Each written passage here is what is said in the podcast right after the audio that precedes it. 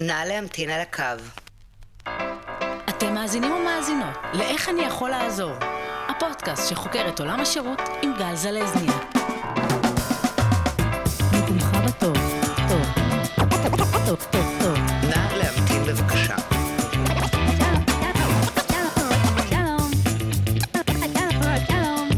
נא להמתין בבקשה.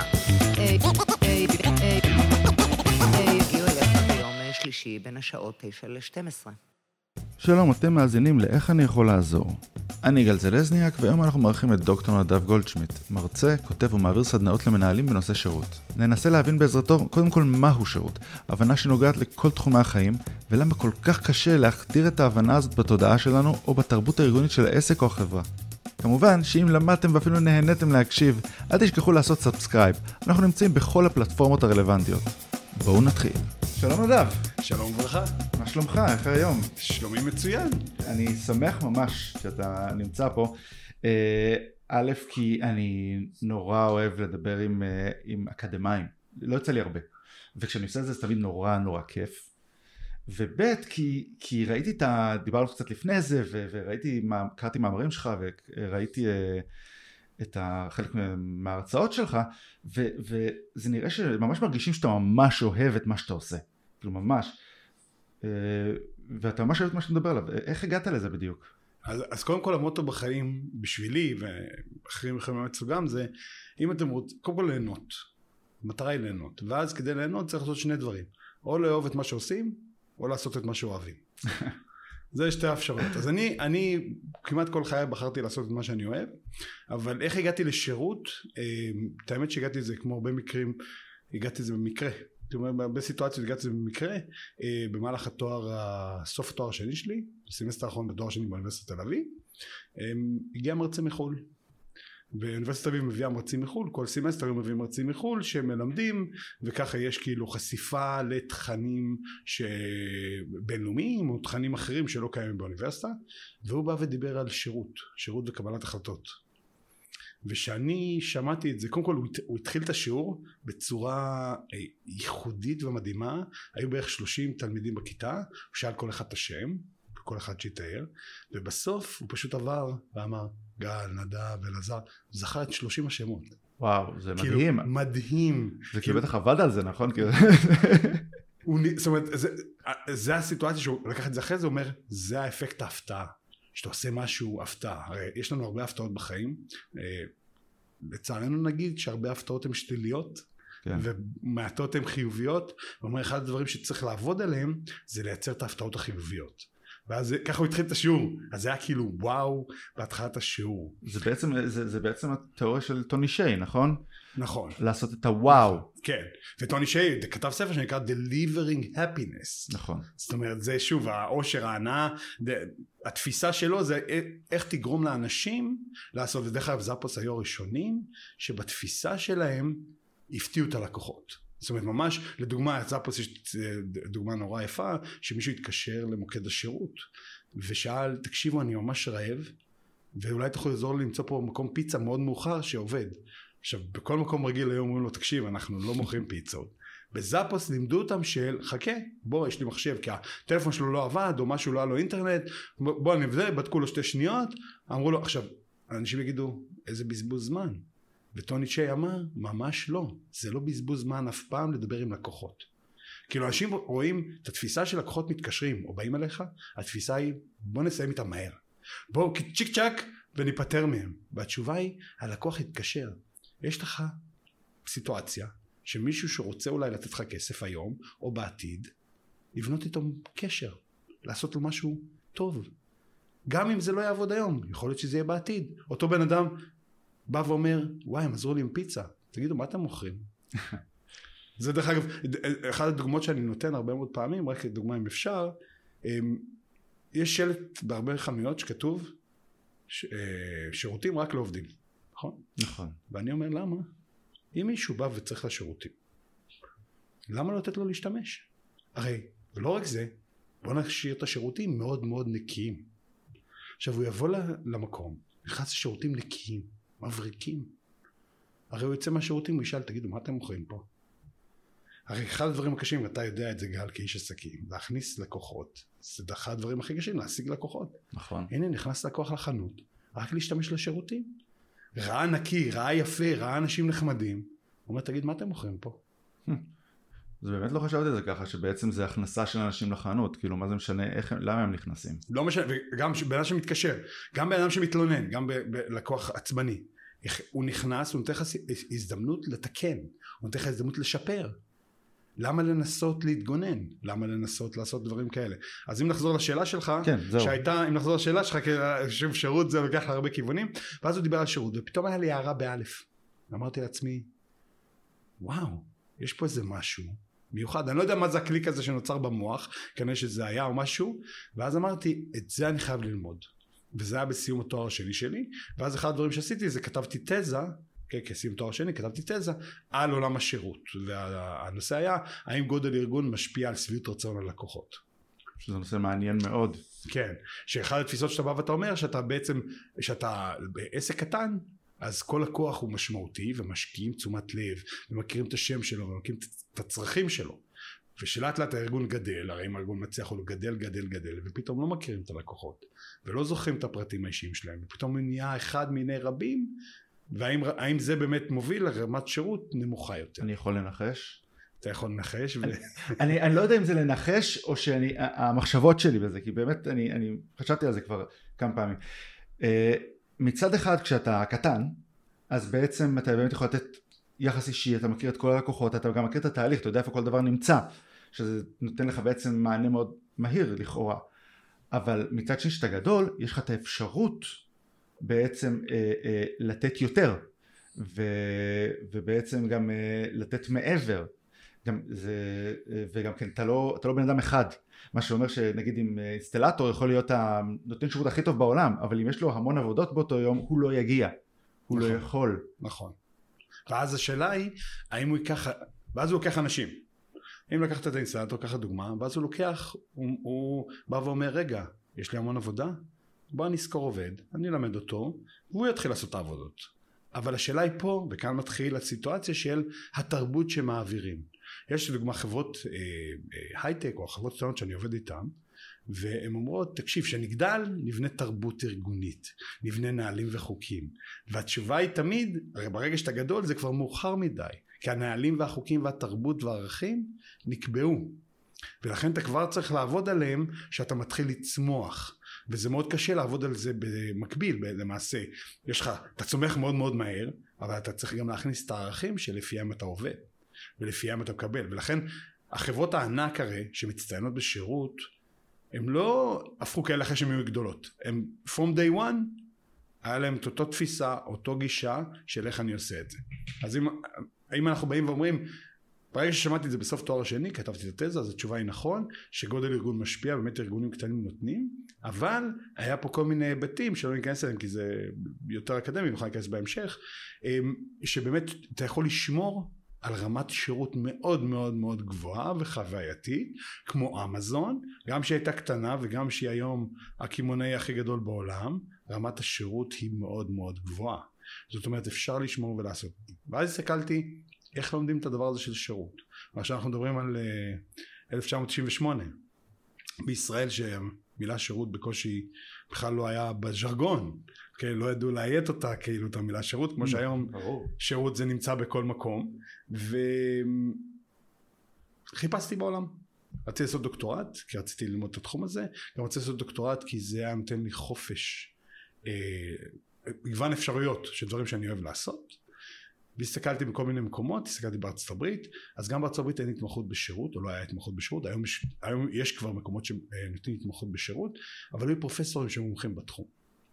ואז הגשתי שני מקומות, לנורת' קרוליינה ולקורנל, והתקבלתי. החלטתי ללכת לקורנל כי קורנל, אחד הדברים הייחודיים שיש לה, זה חופש אקדמי מוחלט. אתה יכול ללמוד מה שאתה רוצה. וואו, זה יופי, לא ידעתי שזה קיים בקורנל. כן, מדהים. כאילו. עכשיו קורנל מקום מדהים, כאילו זה פארק לאומי שבנו שם אוניברסיטה, אבל uh, באמת, uh, ויש שם שילוב, אני התקבלתי, רק כדי, בתפיסה שאני הלכתי אליה להבין מה זה שירות, אני התקבלתי ל-Industrial Labor Relations School, למה אמרת? Industrial and Labor Relations School, אה, אוקיי. שזה בכלל לא שירות, אמ, שם יש אה, אה, התנהגות ארגונית ומשאבי אנוש, ממול הבית ספר הזה היה את ה-Hospitality School מספר אחד בארצות הברית, שבקורנל, שם היה השירות, ומצד ימין, 200 מטר היה את ה business school. אחד מ top 10 business school או top 20 business school בארצות הברית. ואז זה נתן לי בעצם לקחת את הבן אדם, התנהגות ארגונית ומשאבי אנוש, את השירות ואת הצד העסקי. ולעשות איזה שילוב כזה. מכיוון שאמרתי לך חופש אקדמי, הייתי יכול ללמוד קורסים בכל מיני מקומות, היה לי פרופסור, שלושה פרופסורים שהנחו אותי לאורך, ה... לאורך התואר, ושדרך אגב באתי לשני הפרופסורים שהיו מומחים בתחום של השירות, ואמרתי להם אני רוצה ללמוד את התחום של השירות. אמרו לי מה אתה רוצה ללמוד? ש... תרבות, אסטרטגיה, תפיסה. אמרתי אני לא מכיר כלום אני רוצה ללמוד. ובמשך שנתיים, עשר שעות בשבוע, ישבתי איתם, קראתי מאמרים, להבין את עולם השירות, להיפתח לעולם השירות, כי זה עולם שלם. זה, דרך אגב, אחת הבעיות המרכזיות היום שזה עולם אקדמי. זאת אומרת, ב-1985 נולד התחום הזה שנקרא service. services management, וזה תחום אקדמי שלם, שעדיין לא נותנים לו את החשיבות הראויה לו בכל מה שקשור. כי היום בהרבה מקומות בבתי ספר למנהל עסקים לומדים מערכות מידע שחשוב, לומדים משאבי אנוש שחשוב, לומדים אה, שיווק חשוב, לומדים, לא לומדים שירות. שזה כלי מרכזי בארגז הכלים של כל מנהל, של כל ארגון, של כל חברה. אני מסכים איתך, אני עשיתי את ה-MBA שלי ב-IDC ולא היה לנו שיעור אחד על שירות. זה, שירות. זה מטורף. כן. ואם לא... מל- עכשיו שירות זה משהו שהוא נרכש. אפשר ללמוד, ללמד אנשים לחשוב שירות, להסתכל על השירות, לתת שירות. אבל אם לא לומדים, איך אני, אם אני לא נחשף לזה. זאת אומרת הרבה סטודנטים, אני נותן קורסים בתחום השירות, גם בבר אילן, גם ברופין, כל מיני מקומות. אבל וברגע שאנשים נחשפים פתאום אומרים וואו. אבל שם זה נגמר, בקורס אחד. יש לי שאלה אליך, בעצם בתכלס כאילו, מה הלקוח רוצה? או, אה, הכל. קודם כל הוא רוצה הכל, הוא רוצה הכל. אמ, אמ, מה הלקוח רוצה? הלקוח רוצה שלושה דברים, אוקיי? תתייחסו אליי, תכירו אותי ותטפלו בי. כל אחד מאיתנו זה בחיים. תתייחס אליי, תכיר אותי. זה, זה, זה מה ש... לא, לא כולם רוצים את זה? ואני אגיד את זה במילה אחת, תאהב אותי. אתה צריך לאהוב את הלקוחות שלך. אם אתה לא אוהב את הלקוחות שלך, אם אתה אומר, דרך אגב, היו, היו כמה מקומות שהייתי בהם, שאנשים אמרו לי, עובדים אמרו לי, אם לא היו לי לקוחות, העבודה שלי הייתה הרבה יותר פשוטה. תשמע, טכנית הם צודקים. נכון? נכון. אני לא חושב שהם טועים פה, אבל כן, זה, זה חלק מהעבודה, ומפה אתה גם משתפר, נכון? בדיוק, לטפל בלקוחות. בוא נבין רגע, ש... רגע, נרחיב, בוא נרחיב רגע את התפיסה של השירות. שירות זה כל אינטראקציה בין שני אנשים, זה שירות. אוקיי. כל אינטראקציה בין שני אנשים זה שירות. זאת אומרת, בני זוג הוא הלקוח שלה, היא הלקוחה שלו, חברים, הם, אה, אה, יש קשר, יש שירות. הרי אה, גל, יש לו כמה חברים טובים, נכון? כל אחד מאיתנו יש לו שלושה ארבעה חברים טובים כאלה, קרובים. עכשיו, גל יש לו בעיה. הוא צריך עזרה. למי הוא מתקשר? הוא מתקשר לנדב שיגיד לו, "אה, תראה גל, אני לא בטוח, אני לא יודע. או הוא יתקשר לאלעזר, ש... אני עכשיו עוזב הכל ובא לעזור לך. למי הוא מתקשר? לאלעזר. עכשיו מה זה? שירות. כי אלעזר עזב הכל נכון. ובא לעזור. נכון. זה השירות. אותו דבר התפיסה שאני אומר, ושוב, זה, זה, זה ללכת ולהסתכל על השירות בגישה אחרת. בני זוג, אחוז הגירושים בישראל, ואני אקח אותך רגע, אם אפשר לסטות ימינה, אחוז הגירושים בישראל רק הולך ועולה. למה? כי השירות גרוע. השירות בין בני הזוג גרוע. מה זה שירות גרוע? עוד פעם, תאהב אותי, תתייחס אליי, תטפל בי, זה כל הדברים של הלקוחות. תבין מה, תבין את הצרכים שלי. בלי שאני אומר, בלי שאני, ואו, הרי מה הרבה פעמים אומרים אחד לשני? אין אף אחד שמכיר אותך כמוני. זה האינדיקציה, זה הדברים שאתה בעצם בא ואומר, אם תעשה אותם נכון, לא משנה באיזה מערכת יחסים, הם לקוחות. דרך אגב, גירושים זה סוג של נטישה. אם הלקוח לא מרוצה, נתת לו שירות גרוע, הוא נוטש. בנישואים נתת שירות גרוע, נוטש. חברים, נתת שירות גרוע כמה פעמים, הוא אומר, טוב, לא, תקשיב, לא, אני לא, מערכת היחסים הזאת לא, לא מתאימה לי. זאת אומרת, שירות זה, זה, זה תפיסה, זה, אז ברגע שאנחנו לוקחים את זה בצורה כזאת, שדרך אגב, שאני אומר את זה, מסתכלים עליי בצורה קצת אה, אה, מוזרה, אוקיי? אבל התפיסה באה ואומרת, ברגע שאתה מבין שכל קשר בין אנשים זה שירות, עכשיו תבין מה אתה יכול לעשות כדי להיות. עכשיו, אנשים היום אומרים לי בישראל, אם השירות לא היה גרוע, אני מרוצה.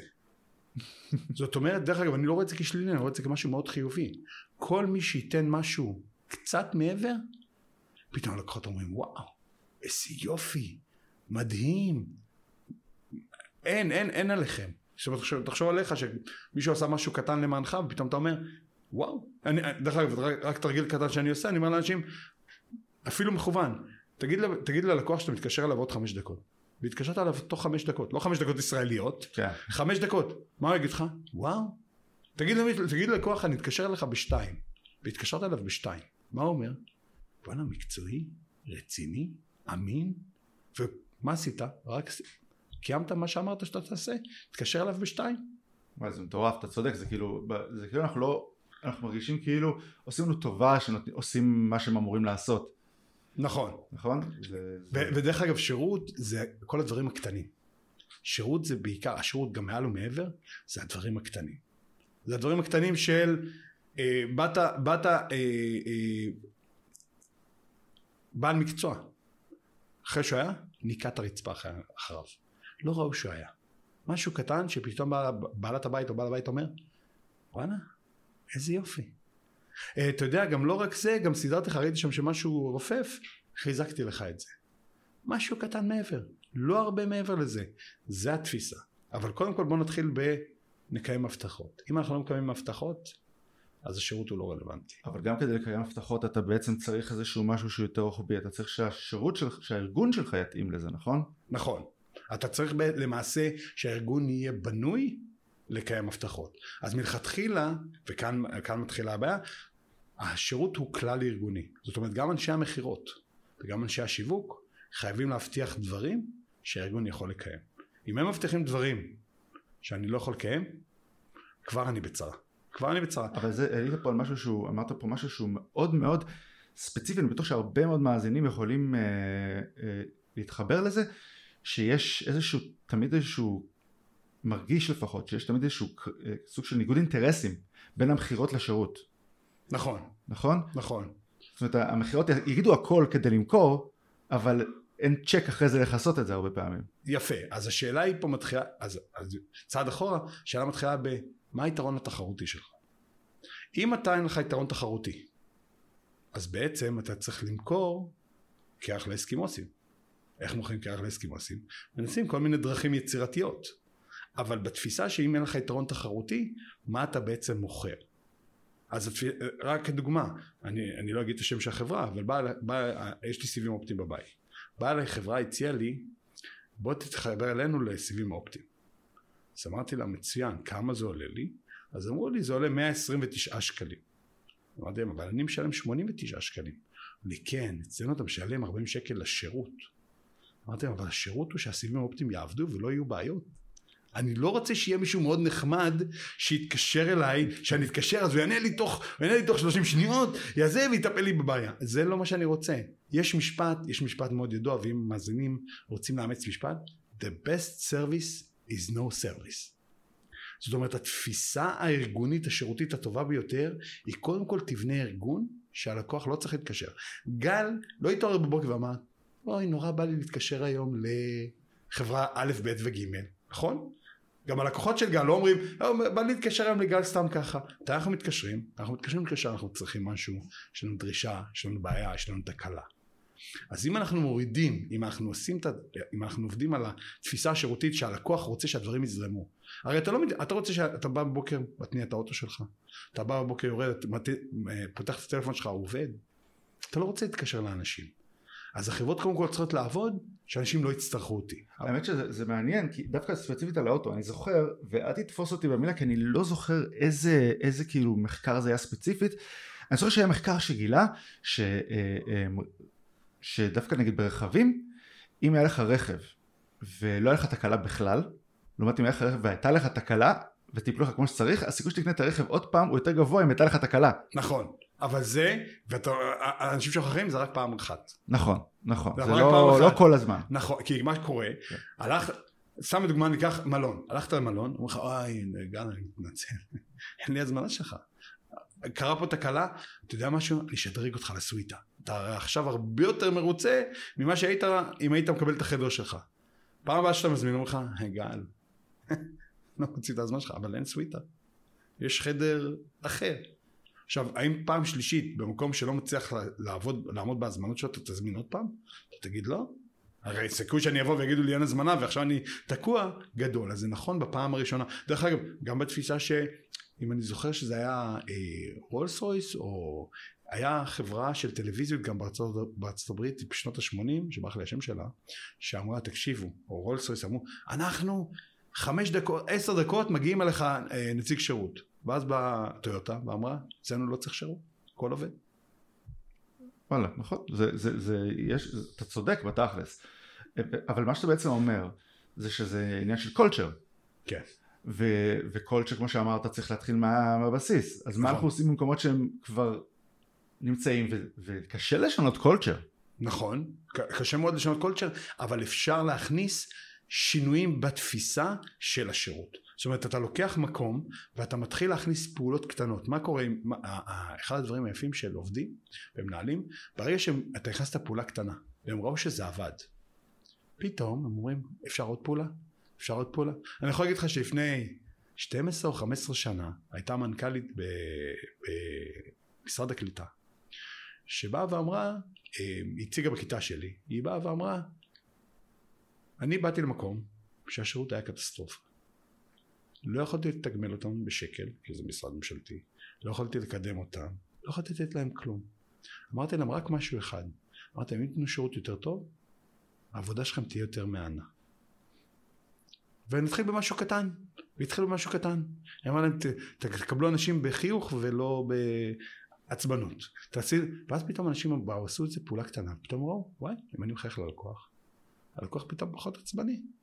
פתאום הוא יותר מרוצה. ואז הם באו ואמרו, תנו לנו עוד, תנו לנו עוד, תנו לנו עוד. ופתאום היא הראתה, היא פשוט הראתה שתוך שנתיים, מהפך במה- ב- ב- בתפיסת השירות. מה קרה אחרי שנתיים? עזבה את התפקיד, בא מישהו אחר, בלי תפיסת שירות, אחרי חודש מה קרה? חזרו לנקודה שהיו... זאת אומרת אפשר לעשות שינויים בשירות, אבל השינויים צריכים להיות קטנים, אבל הם צריכים להיות בצורה נכונה.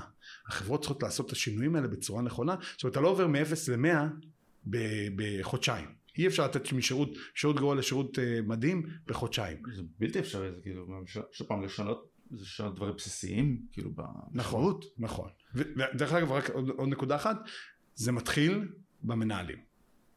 בכל סדנה עובדים שאי פעם עשיתי, אתה יודע מה השאלה? אני אשאל אותך, מה השאלה ששאלו אותי בסוף? מה? תגיד, המנהל שלי עבר את הסדנה הזאת?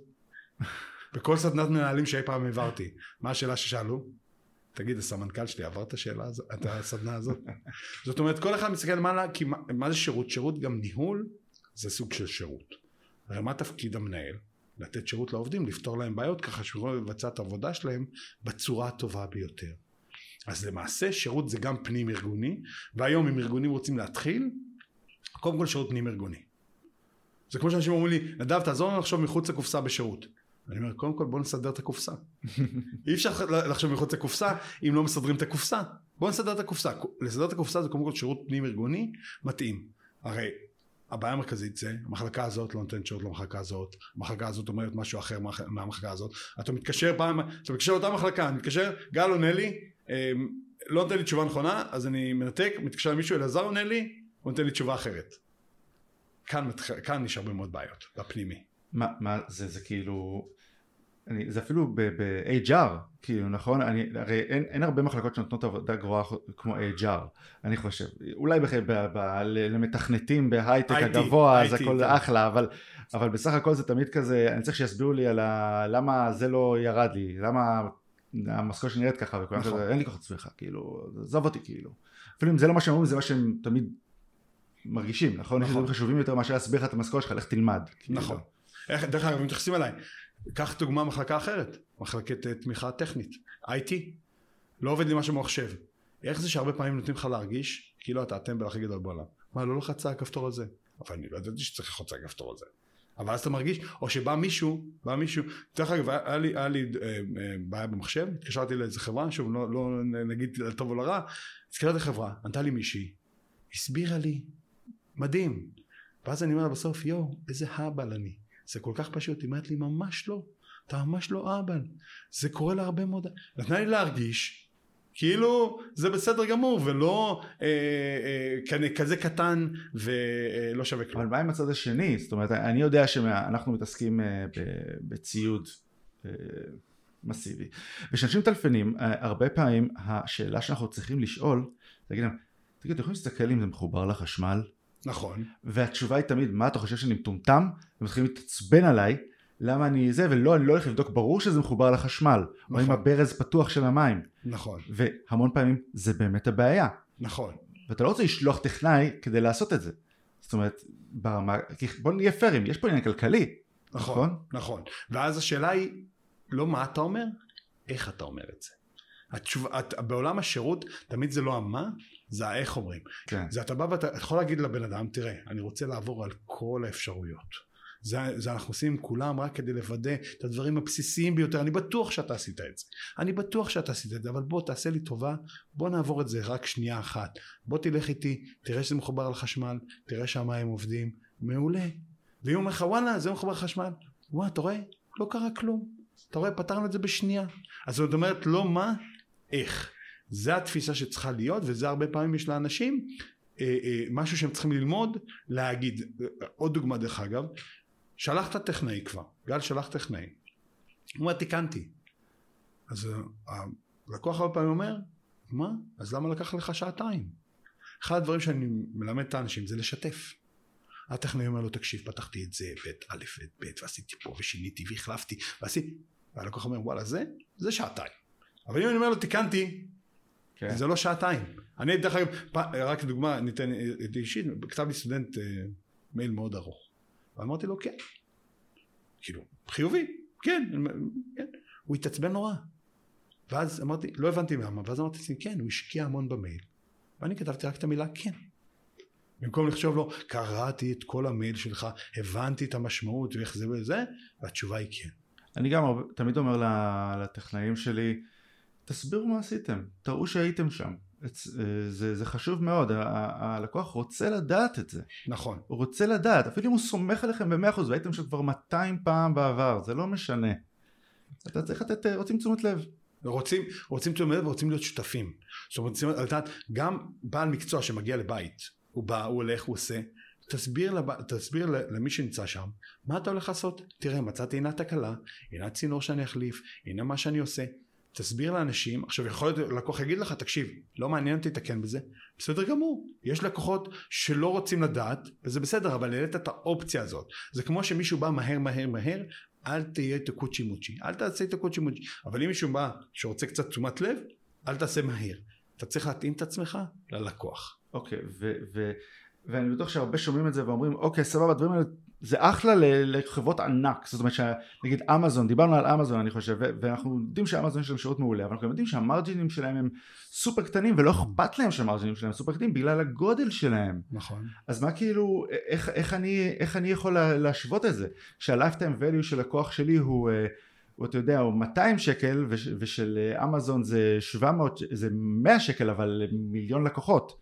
נכון. אז אני קודם כל בוא נתחיל ככה ב, ב, ב, ב, בסוף שירות זה האסטרטגיה הכי רווחית שיש לארגון היום כל מחקר כל מחקר בכל מקום בעולם מצא שמתח רווח, אה, רווח לאורך זמן, אה, אה, גידול במכירות, מי שנותן שירות מצוין מארגון הקטן ביותר העצמאי עד הארגון הענק ביותר, שירות זה האסטרטגיה הכי רווחית. רק כדוגמה, אוקיי? אם, אם, אם נפרוט את זה לכמה היבטים. Mm-hmm.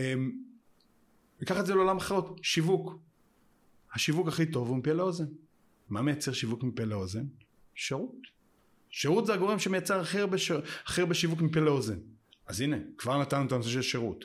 לקוח חוזר הוא הרבה יותר רווחי מאשר לקוח חדש. דרך אגב, בואו נעשה את ההבחנה הזאת כאן.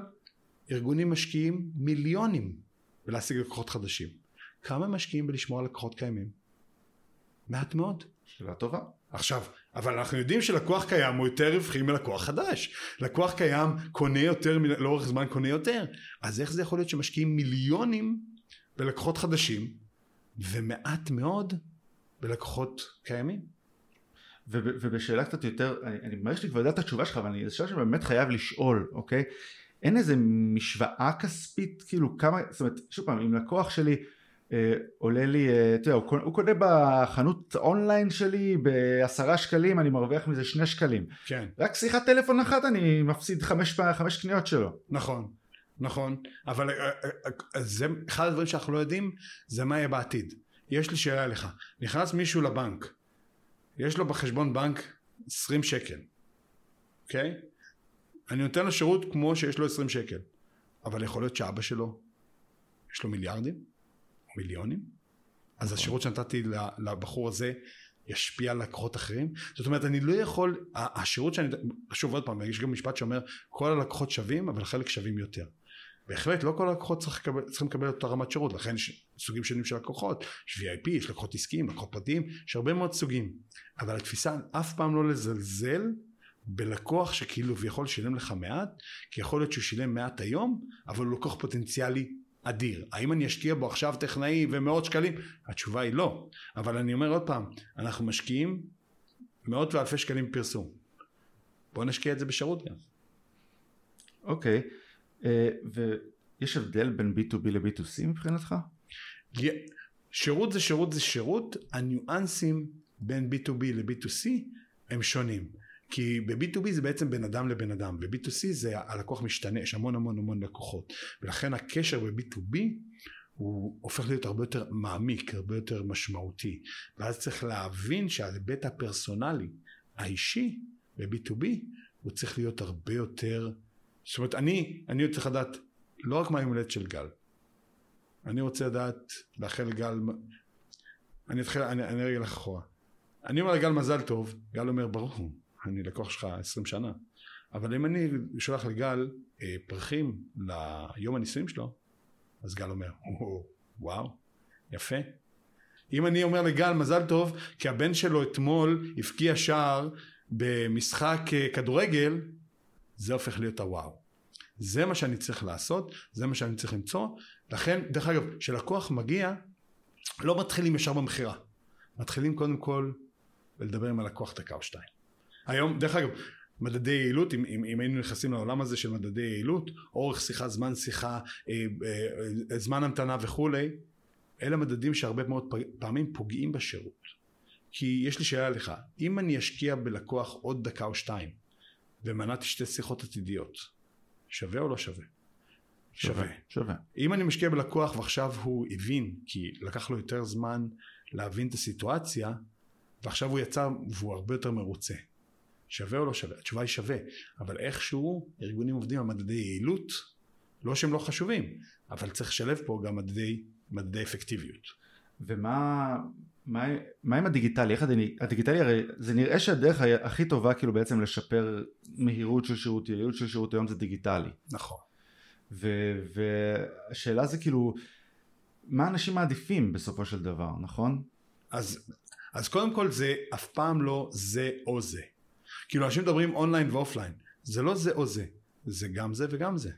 דרך אגב מחקרים מראים שככל שלקוח משתמש ביותר ערוצים, הוא יותר נאמן, הוא יותר רווחי. אז היום הטלפון, כולם נמצאים טלפון. אז אני היום בא ואומר, אם יש לי בעיה, אני רוצה להיכנס לאתר. טיק טיק טיק טיק טיק טיק טיק זה בזמן שלי זה במקום שלי זה בסיטואציה שלי זה היום מה שהרבה מאוד לקוחות שוב גילאים אפשר לדבר על זה אבל לקוחות 40 ומטה זה מה שהם רוצים אבל היום הרמה של השירות הדיגיטלי שחברות מספקות שאני נכנס לאתר של חברות כדי לפתור את הבעיה שלי היא כמעט בלתי אפשרי אני יכול להגיד לך שהיום נכנסתי לאתרים של לשנות כתובת אפילו לשנות כתובת כי עברתי לשנות כתובת חלק מהאתרים לא, לא מאפשרים את זה ו- ואתה חושב שבכלל יש לנו, יש לנו סיכוי בארץ? הרי תמיד אומרים שהשירות שלנו כל כך גרוע, יש לנו בכלל סיכוי? זה שהשירות גרוע זה דבר מאוד מאוד חיובי. כי קל לשפר, דיברנו על זה. נכון, בדיוק. כל מי שישפר יגרום ללקוחות, וואו, אני, אני עוד פעם, וזה, ודיברנו על זה ואמרתי לך, היום לקוחות, היום אה, אנשים אומרים לי, אם לא היה קטסטרופה אני מרוצה.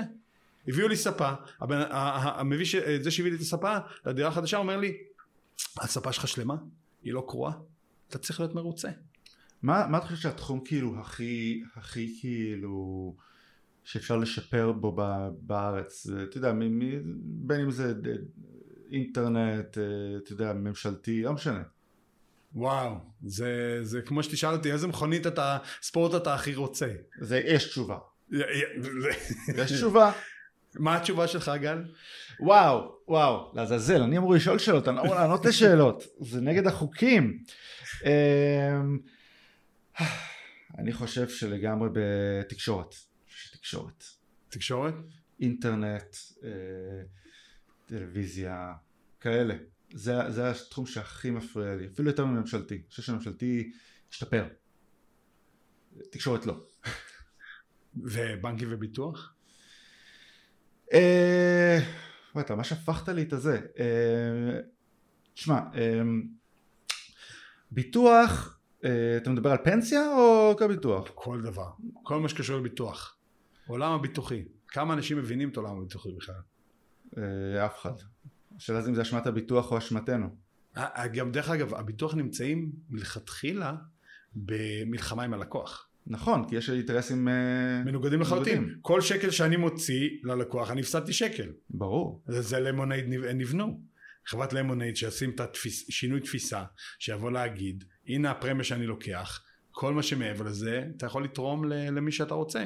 ולכן יש להם הצלחה מאוד מאוד גדולה בתפיסה. אבל בנקים, מה עם בנקים? זהו, עשית את הדוקטורט שלך על בנק, נכון? נכון, עשיתי את הדוקטורט של הבנקים, וזה אחד הדברים הטובים והפחות טובים שקרו לי, כי כשעשיתי דוקטורט, בסופו של דבר צריך, צריך לכתוב את העבודה הסופית, והעבודה הסופית הייתה על בנק, אה, בח, בחרתי אחד המקומות שיכולתי, היה לי נגישות אליהם, היה בנק אזורי, באזור קורנל, ואני אומר שלילי וחיובי, כי נכנסתי לבנק הזה, וראיתי בנק שנותן שירות מדהים. זה בנק של 30 סניפים, קטן מאוד, במלכי ארצות זה קטנצ'יק, 30 סניפים, אבל שירות וואו, כאילו שירות שאם עומדים בתור ל... אה, אה, לטלרים, מה שהיה פעם טלרים שהיום כבר לא קיים, אז פתאום אנשים מהמשכנתאות פותחים עוד אשנבים כדי לטפל בלקוחות. והאלה בטלרים יודעים להיות את במשכנתאות. זאת אומרת, הבנק הוא ורסטילי, כולם יודעים לעשות את הכל, כולם נמצאים כולם, והם מכירים את הלקוחות. עמדתי שם, וכל לקוח שהגיע, הכירו אותו בשם. עכשיו, אנחנו לא מדברים על בנק שעם 100 לקוחות או 1,000 לקוחות. מדברים עם בנק עם מאות אלפי לקוחות, והם מכירים את השם. כל סניף, את האזור שלו, מכירים את השמות של הלקוחות. מה שמעניין פה במה שאתה אמרת עכשיו, זה משהו שהוא מאוד קשור לקולצ'ר, שאנחנו כל הזמן חוזרים לקולצ'ר, זה זה שהאנשים של המשכנתאות, אין להם את האגו של לשים את המשכנתאות בצד ועכשיו אני טלר. נכון, וזה זה, בדיוק. זה, אני חושב שזה אחד מהדברים הכי הכי חשובים שאמרת היום. נכון, נכון. אה, רגע, רגע, בוא נבין שירות. שירות זה קודם כל לוותר על האגו. בני אדם, בני אדם מטבעם חושבים על עצמם. זה בסדר. אנחנו הבני אדם חושבים על עצמנו. שירות זה לחשוב על האחר. אז יש פה כבר ניגוד אינטרסים פנימי. שתיים, דרך אגב, הניגוד אינטרסים השני הפנימי שלנו, שאנשים אוהבים להגיד לא. ובשירות אתה צריך להגיד כן. זאת אומרת, אני, המאזינים יכולים לחשוב כמה פעמים ביום אומרים את המילה לא, אי אפשר, אני אנסה, אני אבדוק, אני אברר, וכמה פעמים הם אומרים כן, בטח, ברור, עכשיו אני עושה. זאת אומרת היחס הוא מאוד מאוד בעייתי בהיבט הזה. אז עכשיו אני בא ואתה, מה שאמרת על, ה, על, ה, על האנשים, הם צריכים לרצות לתת. עכשיו למה אני אומר את זה? כי שירות זה כלי שכביכול לחשוב על האחר, אבל אני חושב על עצמי. כן. גל הוא הלקוח שלי, אני חושב עליו, כי זה ייתן לי הכי הרבה. אני אמקסם את הרווח מגל. אני מנהל וחושב על העובד שלי, כי אז העובד שלי ייתן את הביצועים הכי טובים לי, ואני אוכל להשיג את זה. זאת אומרת, שירות זה אני חושב על האחר כדי לחשוב על עצמי. באמת צריכים להתקרב לסיום, אבל יש לי שני דברים חשובים שאני רוצה לשאול אותך. אחד, זה באמת העניין הזה של איפה נמצאים, ה- איפה אנחנו נמצאים עכשיו בעולם הדיגיטלי, האנשים שלא מסתדרים בעולם הדיגיטלי. אדם, אדם מגיע ואז אומרים לך, למה אתה פה?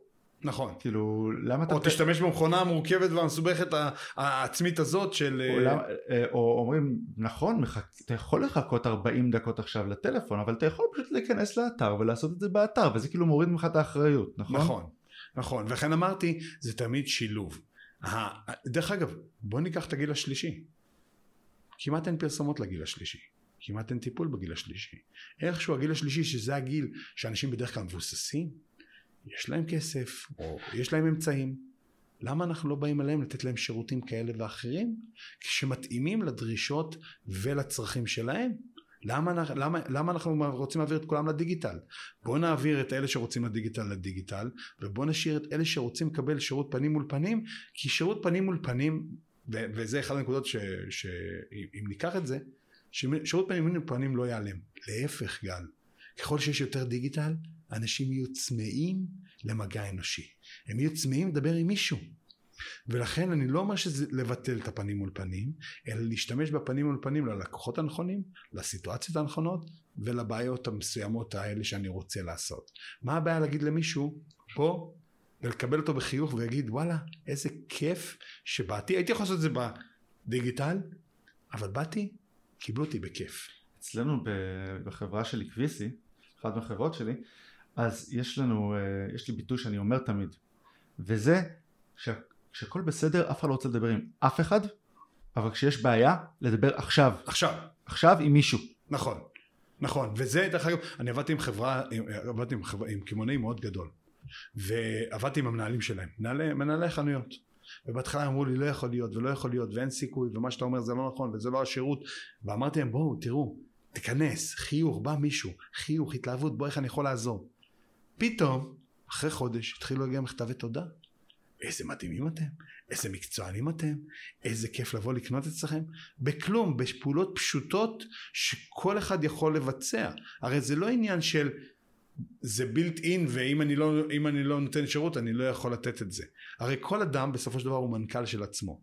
גם בארגון שנותן את השירות הכי גרוע בעולם, יש עובדים שתתקשר אליהם וייתנו לך שירות מצוין. למה? כי הם עצמם נחמדים, נעימים, עוזרים, לומדים דברים שהם יכולים לעזור, רוצים לעזור ונמצאים שם בשבילך. דרך אגב, עוד, עוד דוגמה קטנה שעבדתי עם חברה אחרת, אמרתי להם משהו הכי פשוט בעולם, ואני מדבר על דברים פשוטים. כל לקוח שהתקשר עם בעיה, אחרי 48 שעות, מתקשרים, מתקשרים אליו, אומרים, שלום גל, רק רציתי לוודא שהבעיה נפתרה לשביעות רצונך. אמרו לי, איזה שטויות, מה אתה מדבר? הוא עוד התלונן אמרו לי. אמרתי קודם כל אם מתלונן זה אומר שהבעיה לא נפתרה אז זה מצוין כי אתם יצרתם את הקשר. דבר שני הלקוח אומר הנה חברה שמתייחסת אליי מטפלת בי ואני יכול לסמוך עליה. זה מה שהלקוחות רוצים. אם אני יכול לסמוך, הרי על מי אני יכול לסמוך? אני רוצה לדעת, כמו שאמרת, שיש לי בעיה, אני מרים טלפון, מישהו עונה. וברגע שיש לי את זה, אני לא אעזוב. זה נאמנות עיוורת. זה הנאמנות היא הכי רווחית לכל ארגון. לקוח שאומר, עזוב אותך תן לי 20% הנחה אני לא הולך לשם אפילו. הרי כולנו יש לנו את האנשים האלה יש לנו אפילו דרך אגב אמרו דיגיטליזציה. אמרו סוכני נסיעות ייעלמו מהעולם. איפה ייעלמו מהעולם? יש אלפים לא משנה אם הקורונה אין, אין נסיעות. אבל למה? כי יש לך לי יש לדוגמה סוכן שאני יודע שאני אוהב את זה שיש לי מישהו, אני מסכים לשלם קצת יותר, אבל הוא נחמד, הוא אדיב, הוא מסדר לי הכל, הוא נותן לי הכל, אני לפעמים, תלוי באיזה סיטואציה, חלק אני אעשה בדיגיטל, אבל אם אני יודע שיש משהו קצת מסובך, שיכול להיות בו איזשהו בעיות בקונקשנים ודברים כאלה, אין לי בעיה לשלם יותר, כדי שאני יודע שקט נפשי, שהוא יטפל בכל בעיה. יש לי סוכנת ביטוח, יש לי סוכן ביטוח. אני יודע שאני שולח לו וואטסאפ עם בעיה, זהו. זהו. א' ת', טיפול, מושלם. האם אני משלם על זה כסף? ברור, אבל זה שווה. האם זה שווה לכולם? לא, אבל זה אכן, יש לקוחות שונים, צרכים שונים. אמ, בוא נעשה שאלה באמת של שורה אחת שאני באמת רוצה לסיים איתה בשביל לסיים בשמח. מה, מה לדעתך החברה שנותנת את השירות הכי טוב בארץ? החברה שנותנת את השירות הכי טוב בארץ היא לא ישראלית לצערי, אבל היא נספרסו. אני מסכים. חברה נפלאה. ולכן אני אומר, יש, יש הרבה מקום לשיפור, ולא צריך, עוד פעם, לא צריך לראות את זה כשלילי, אני רואה את זה כמאוד חיובי. כי מה שקורה, אם כולנו נותנים שירות, שירות מצוין פה, זאת אומרת, איך אני מייצר יתרון תחרותי. אבל נספרסו, נספרסו כדוגמה בישראל, עושים, הביאו לישראל אה, תפיסה אה, שונה ואחרת,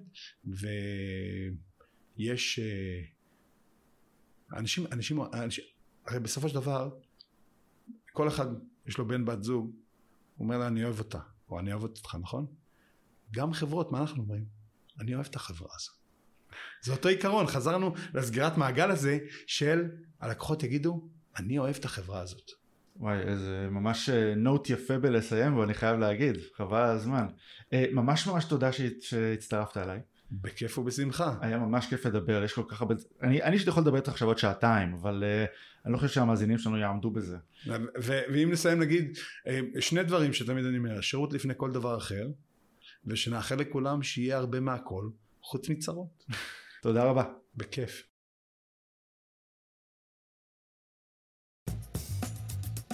ואם אתם נהנתם מהפרק, אל תשכחו לעשות subscribe ולספר לאנשים שיכולים להפיק ממנו תועלת. שבוע טוב.